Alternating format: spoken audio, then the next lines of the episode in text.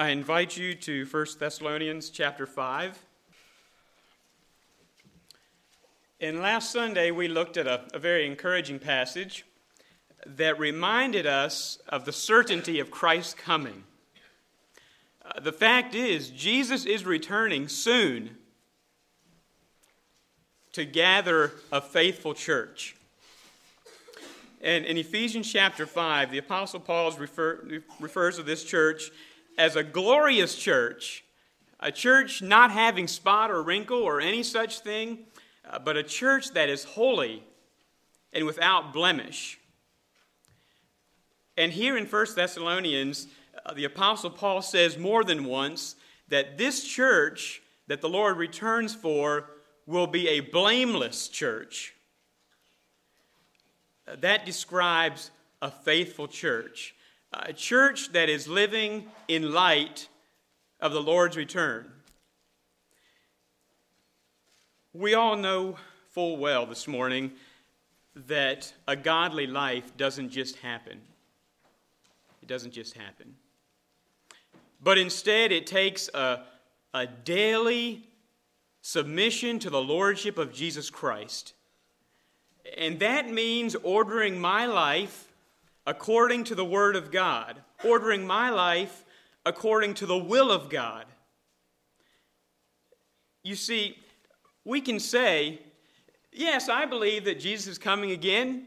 Sure, yeah, I believe that.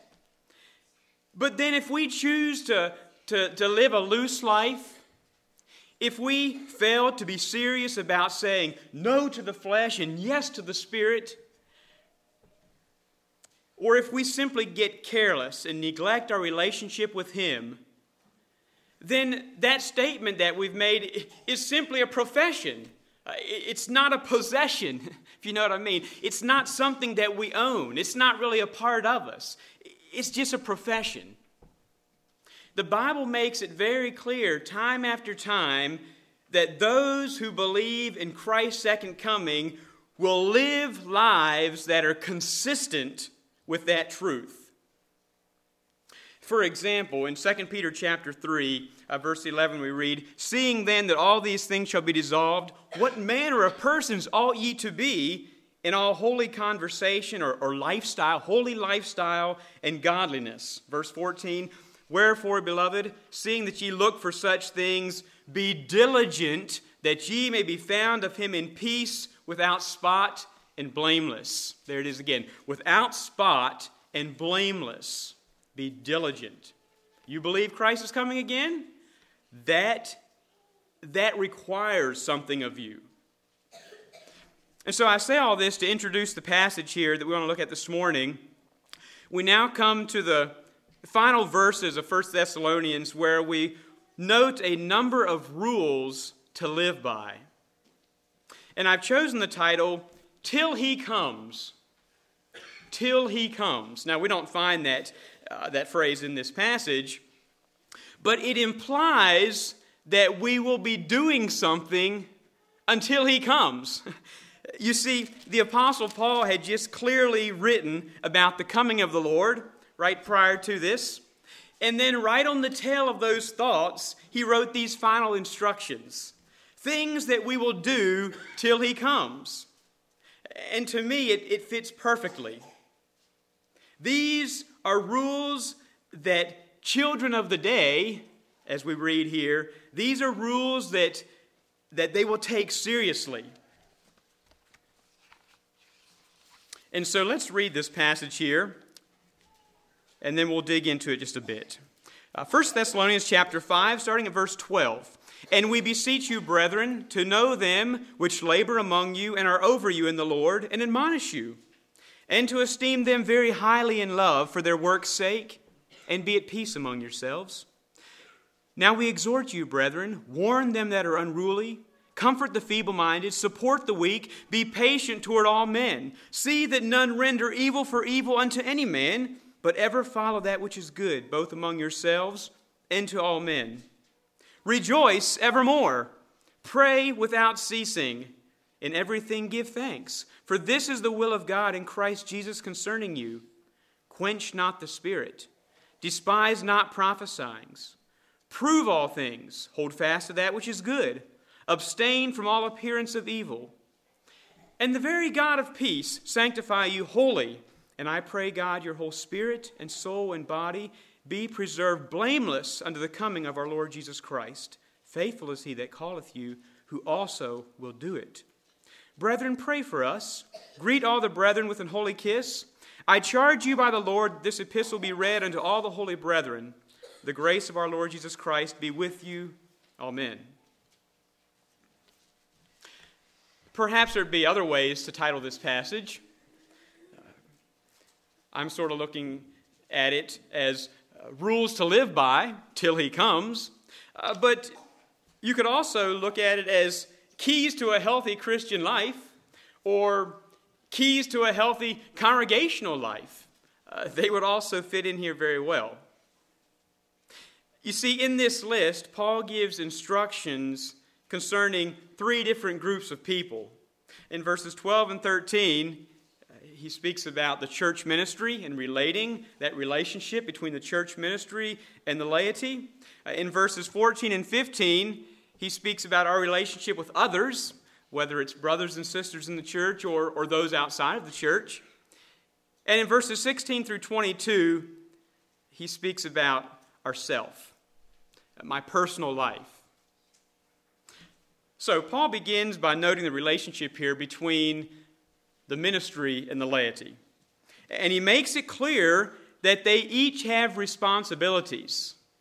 Let's note here what he says about the ministry. First of all, uh, we note there in verse 12 that the ministry are those who labor among you. Or the NIV says they work hard. They work hard among you. I'm reminded of this responsibility uh, from time to time, obviously. Uh, but as I was studying for this message, I looked up there on my, on my bookshelf and I noticed uh, the, the plaque, the certificate of ordination that I received when I was ordained.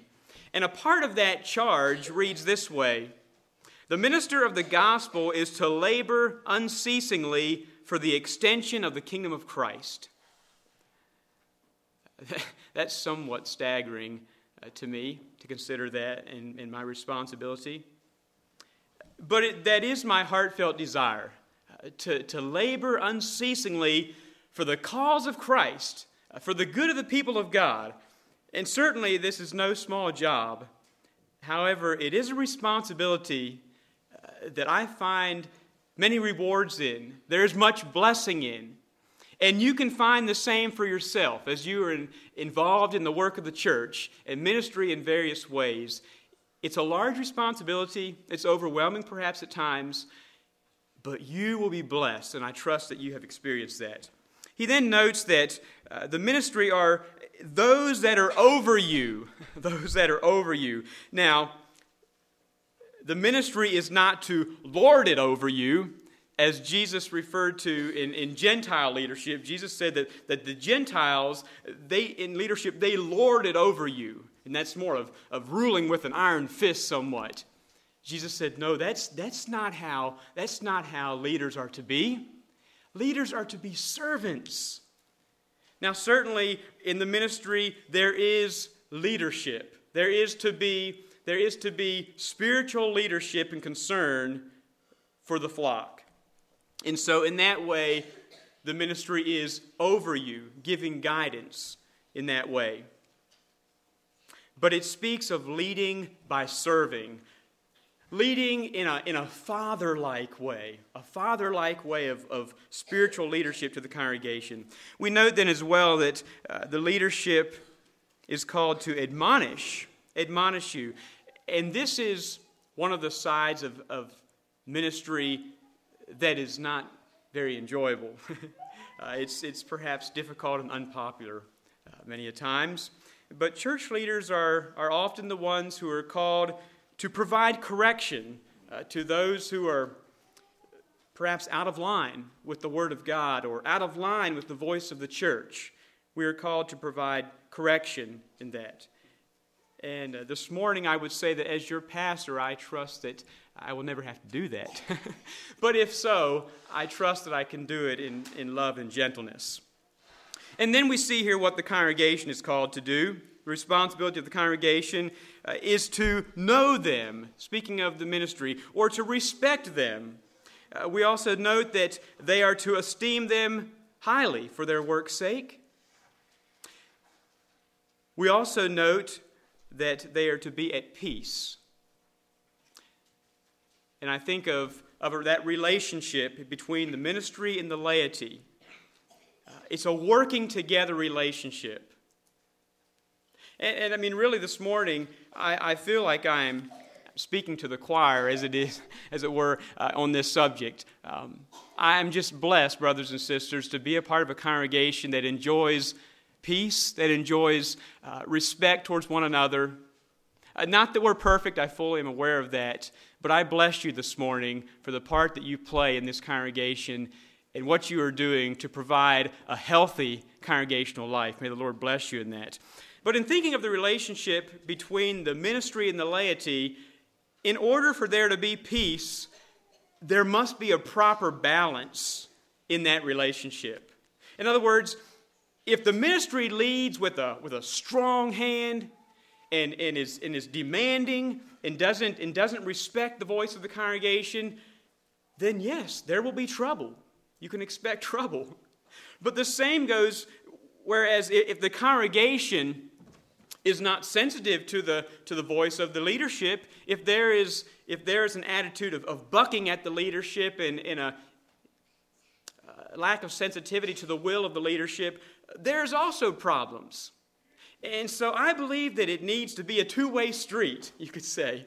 Uh, that good congregational health happens when there is a proper balance in respect, when there is good uh, listening, when there's open ears uh, among all, and a, ten- and, a, and a desire to work together for the good of one another. And may God help us here at Ebenezer to strive to that end. Paul moves on then uh, to speak about the relationships within the congregation more in general between the brothers and sisters in the congregation. Look at verse 14. Uh, he says, Now we exhort you, brethren, warn them that are unruly, comfort the feeble minded, support the weak, be patient toward all men. And you might think, now wait a minute, uh, that, that sounds like the ministry's job to me. You know, all of a sudden, uh, I'll let the preachers handle that, right? But here, the Apostle Paul is speaking more to the larger body, the congregation, the brothers and sisters. And so, this is not a word for the ministry as much, perhaps, as it is for you.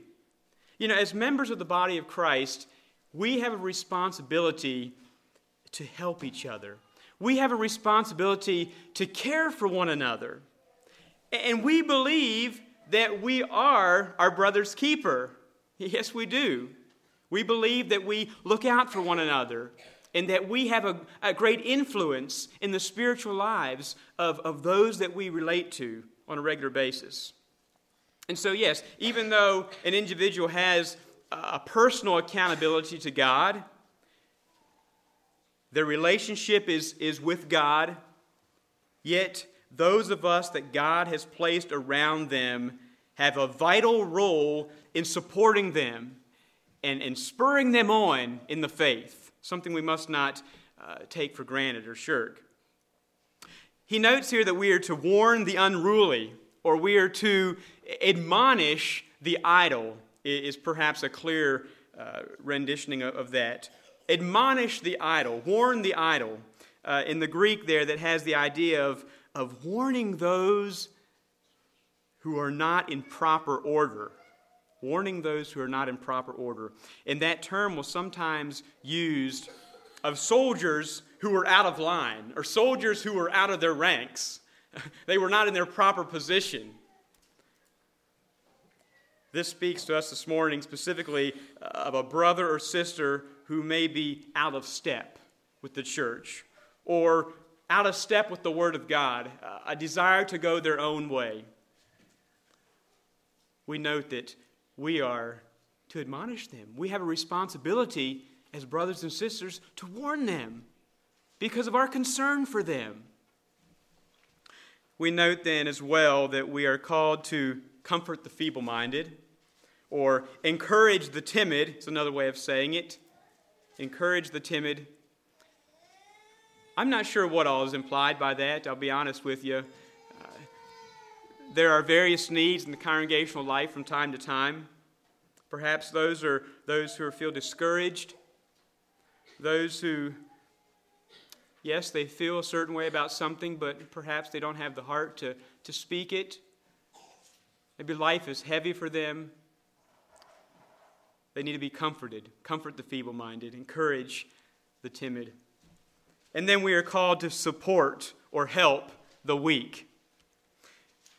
I note in Galatians 6, verse 2, we read, Bear ye one another's burdens, and so fulfill the law of Christ. Romans 15, 1 says, We then that are strong ought to bear the infirmities of the weak and not to please ourselves. It makes it clear that there is a, there is a desire to help the other more than tend to ourselves. It's not an inward focus, but an outward focus. And those are little things that reap huge rewards as we put them to play in the life of the congregation. And so, in any congregation, at any time, there are usually opportunities to help the weak, to support the weak, whether it's physically. Uh, in the next couple weeks, there will be opportunities to support the weak.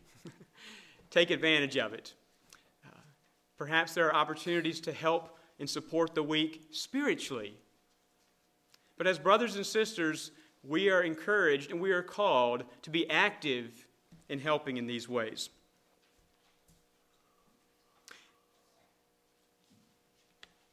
We also note at the end of verse 14 that we are to be patient toward all men. Patient. In the first three verses of Ephesians 4, we read this I, therefore, the prisoner of the Lord, beseech you that you walk worthy of the vocation wherewith you are called, with all lowliness and meekness, with longsuffering, forbearing one another in love, endeavoring to keep the unity of the Spirit in the bond of peace.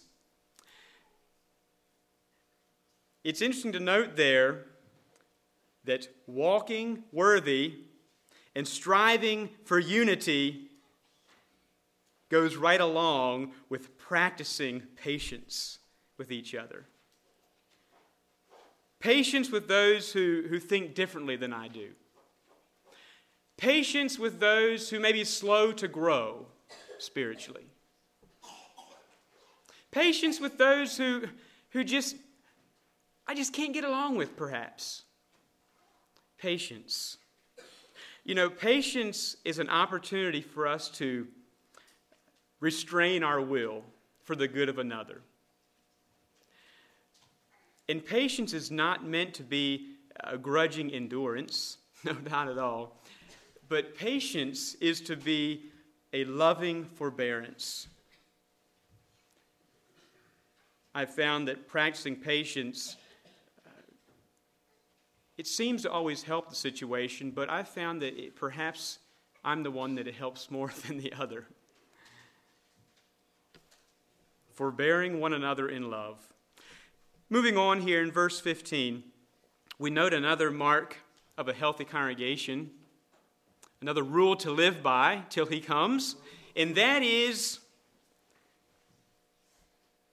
the absence of a judgmental spirit. That is the mark of a healthy congregation the absence of a judgmental spirit. See that none render evil for evil, but ever follow that which is good, both among yourselves and to all men. You know, it is our human nature uh, to want to get even. And it, it, is very, uh, it is a very childlike desire. I see it in our home very often. And so as an adult, uh, I should have outgrown that, right? right? Well, you would think so, but yet it is part of our human nature that tends to, to hang along more than we would like. That desire to get even. Well, they did that to me, so I'm just going to do this to them, or I'm going to hold back, or I'm not going to smile at them, or the list could go on. How childish.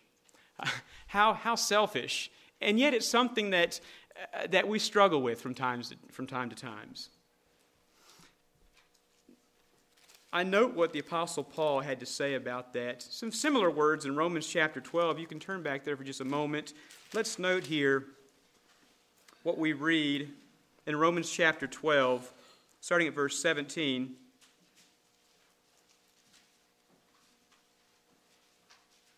Recompense to no man evil for evil. Provide things honest in the sight of all men. If it be possible, as much as lieth in you, live peaceably with all men. Dearly beloved, avenge not yourselves, but rather give place unto wrath. For it is written, Vengeance is mine, I will repay, saith the Lord.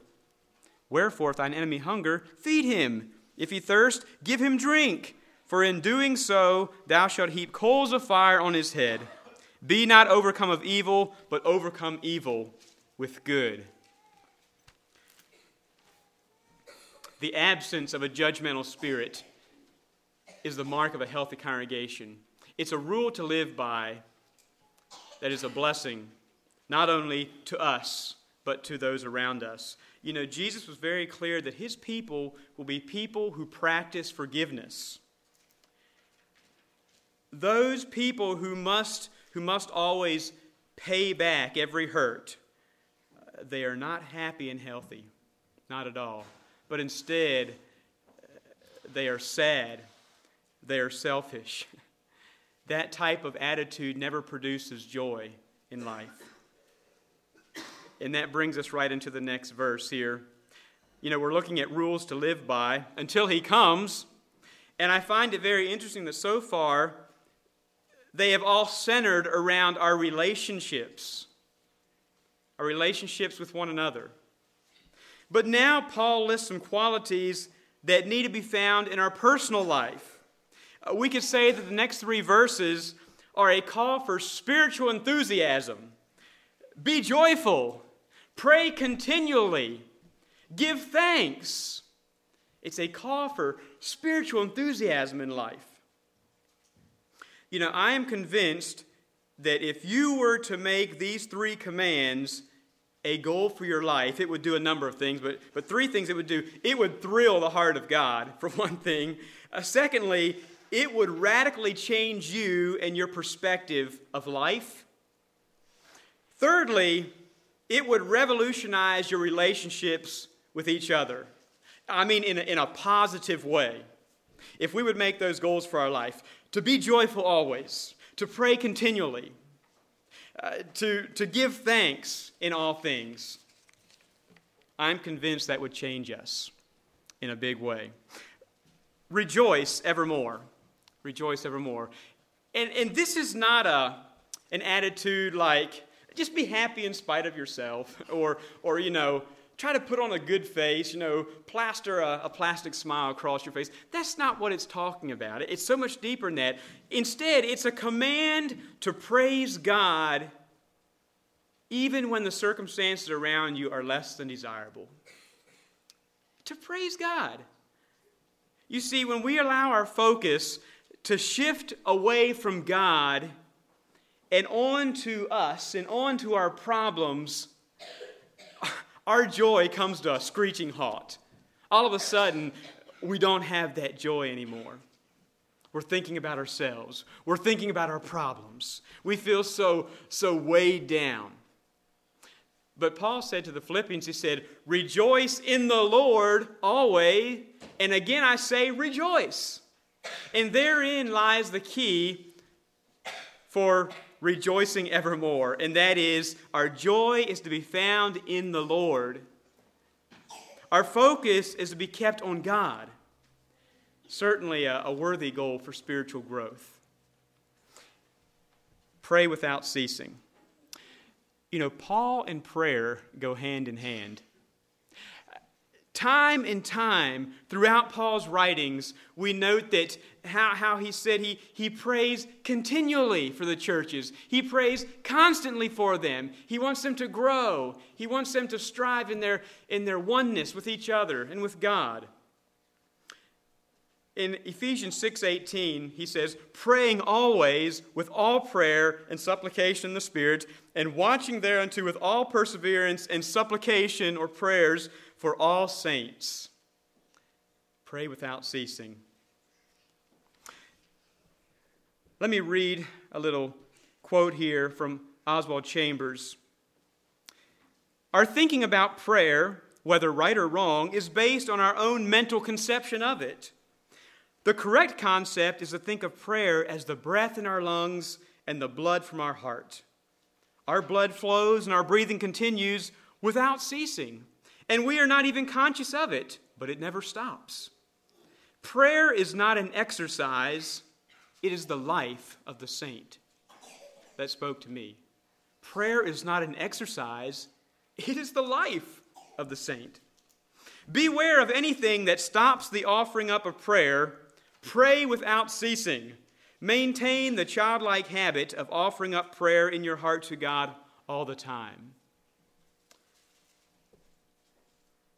In everything, give thanks. Thankfulness leaves no room for discouragement. It has been said that the seeds of discouragement cannot grow in the heart of a grateful man. you know, we are to give thanks in all circumstances, not necessarily for all circumstances. I'm reminded of the little boy who his father asked him to pray before the meal. And so the family bowed their heads, and the boy took a moment and he looked around, noted each plate of food that his mother had made, and then he bowed his head and he honestly said, Lord, I don't like the looks of this, but I'm thankful for it, and I will eat it anyway. Amen. Perhaps you've felt like that a time or two as well. I don't know. But that is, that is giving thanks in all things. On a very childish level, of course, but it was very big to him, I'm sure, at the time. Another little illustration here is in Corrie Ten's book, The Hiding Place, she wrote about an incident uh, that taught her to always be thankful. Now, she and her sister Betsy had just been transferred to the, to the worst German prison camp that they had, had, they had seen to that point. And upon entering those barracks, they found them to be not only extremely overcrowded, but also full of fleas. And that morning it happened, and the Lord does this, it happened that their scripture reading was from 1 Thessalonians chapter 5, where it says, In everything give thanks, for this is the will of Christ Jesus concerning you. And so they were to rejoice always. They were to pray continually. They were to give thanks. That's what the scripture said. And so Betsy told Corrie, Now you need to give thanks to God for, for the conditions that we have here. You must do that. That's what the scripture says. And Corrie refused to. She said, no, I just can't, I can't do that. And Betsy insisted that, that that is what we need to do. That's what the Bible says. So at length, Corrie decided to do that, and, and she did thank God for, for the conditions, and she even thanked God for the fleas. During the months they spent at that camp, they were amazed at how openly they could have prayer and Bible study in that in that terrible prison camp. Uh, they freely had it. Uh, among themselves, among others there in that prison camp, there was, there was very little guard interference. And they didn't realize until sometime later that the reason for that was the fleas. the guards didn't want to come into that barrack because it had fleas. You see how God works. Sometimes not in the ways that, that we would like, but yet for His own good and for our own good, for His own glory. For this is the will of God in Christ Jesus concerning you. What is God's will for you right now? You know, we may not know what the future holds. We may not have all the answers to our questions right now. But there is one thing for sure that we do know, and that, that is that God wants us to be joyful. God wants us to pray without ceasing. God wants us to give thanks in all circumstances. This is the will of God for us, we read. And I realize it's easier said than done, certainly is. But let us strive in this area to make God's will ours. We note then, quench not the spirit. Or I like how the NIV words it, it says, do not put out the spirit's fire. Don't quench the spirit. You know, we often talk about being sensitive to the Spirit's voice. Uh, what does that mean? what really does that mean? Once again, I note a little quote from Oswald Chambers in one of my devotionals by him. He says, The voice of the Spirit of God is as gentle as a summer breeze, so gentle that unless you are living in complete fellowship and oneness with God, you will never hear it. The sense of warning and restraint that the Spirit gives comes to us in the most amazingly gentle ways. And if you are not sensitive enough to detect his voice, you will quench it, and your spiritual life will be impaired. This sense of restraint will always come as a still small voice, so faint that no one except a saint of God will notice it. Whenever the Spirit gives you that sense of restraint, call a halt and make things right, or else you will go on quenching and grieving him without even knowing it. You know, the old Negro spiritual says, every time I feel the Spirit moving in my heart, what? I will pray. and, and that's the attitude we're looking for this morning. It's an, it's an attitude of listening and being sensitive to the Spirit of God. It's a willingness and a readiness to hear the voice of God and then act in obedience to it. And we, we hear the voice of God in various ways uh, through reading His Word. We hear it perhaps in our Sunday school classes. We hear it perhaps through our parents, uh, perhaps through our school teachers, uh, ministry, various ways. Perhaps we hear that Spirit of God speaking to us. Let's, let's develop a sensitivity to that Spirit's voice. And then we read here, despise not prophesying that word to despise has the idea of to make no account of. To make no account of.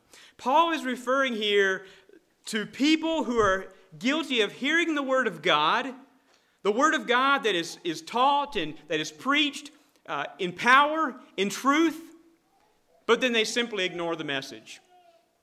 They go away unchanged. Uh, and therefore, it has, it has no effect on their life. Dear people, this morning, the Word of God is not a buffet. In other words, it's not meant to just simply pick what we want and leave the rest. That's not what the Word of God is for this morning. James 1:22 says, "But be ye doers of the word, and not hearers only, deceiving your own selves." In other words, it is implied there that if we think we can take the word of God and just simply hear it and read it and then that's all it takes from us, that's good enough, we're deceiving ourselves. There is no power in that. The power is when we then say, Yes, Lord, I need that.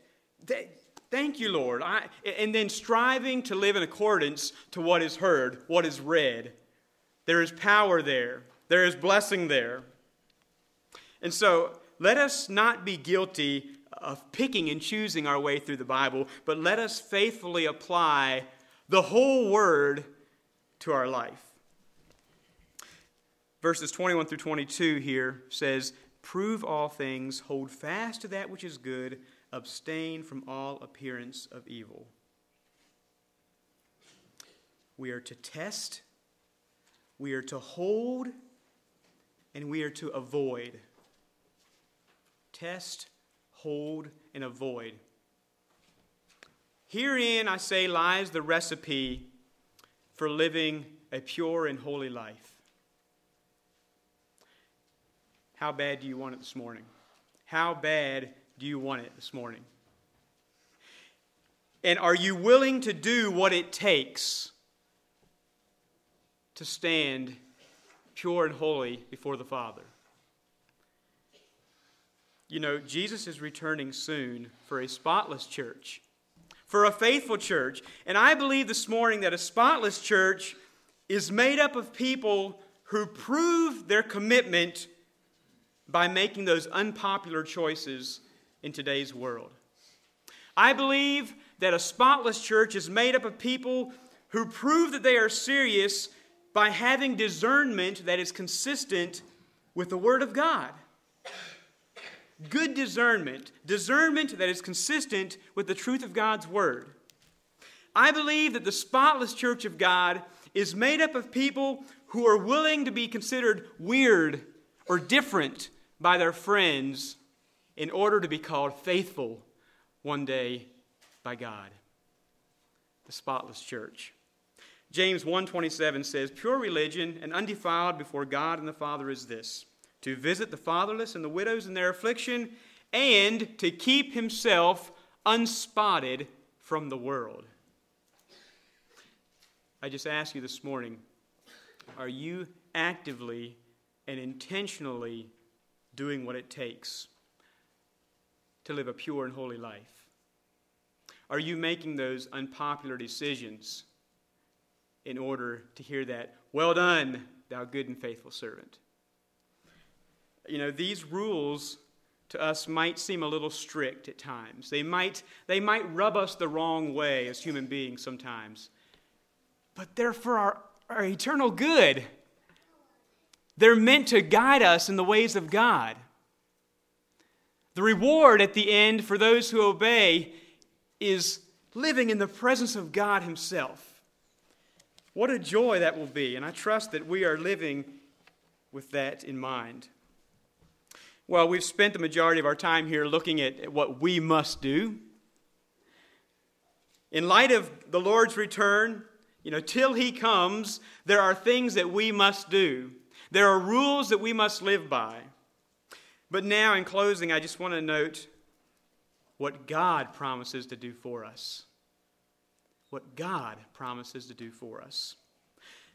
Yes, truly there are requirements for holy living, but let us not forget that our salvation comes from the Lord.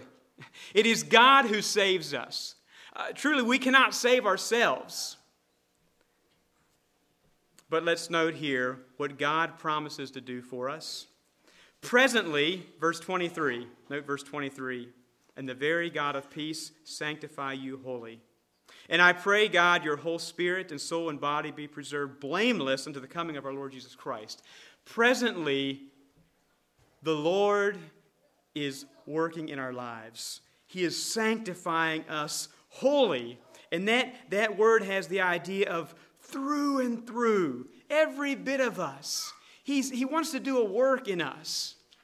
He wants to, he wants to bring us more into the image of Jesus Christ. He wants to knock those rough edges off of us. He wants to make us come forth pure as gold. And so presently, He is sanctifying us wholly, through and through. Spirit, soul, and body, it mentions here, every bit of us. That's the work of sanctification that God is doing and longs to do within each of us. And then I note that in the future, He will present us before the Father blameless. That's staggering to consider that. When, when you think about your own personal life, when you consider your shortcomings, your failures, your leanings, and then you hear and read that God one day will present us before the Father blameless. That's because of the blood of Jesus Christ. That's through the blood of Jesus Christ. Praise the Lord for that. It's, it's not of, it's not of ourself, but it's truly through Him. Well, that's what God is doing, and that's what God will do for us. And why? Verse 24 because He's faithful.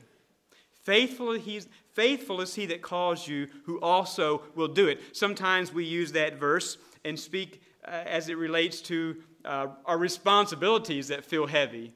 And that goes along well as theirs, you know, as well. But, but in, the, in the context right here, it's talking about how God will sanctify us, how God will present us blameless before the Father. And then he says, it's God that's going to do it Faithful is he who calls you, who also will do it. He'll complete that. God is faithful. Well, I'm so thankful this morning for the faithfulness of God, uh, for the love and mercy of God that keeps striving with me. And I'm thankful this morning for the keeping power of God. I would just like to close with these two verses from Jude 24 and 25. Now unto him that is able to keep you from falling and to present you faultless before his presence, before the presence of his glory, with exceeding joy, to the only wise God our Savior, be glory and majesty, dominion and power, both now and ever. Amen. Praise the Lord. Shall we have a song?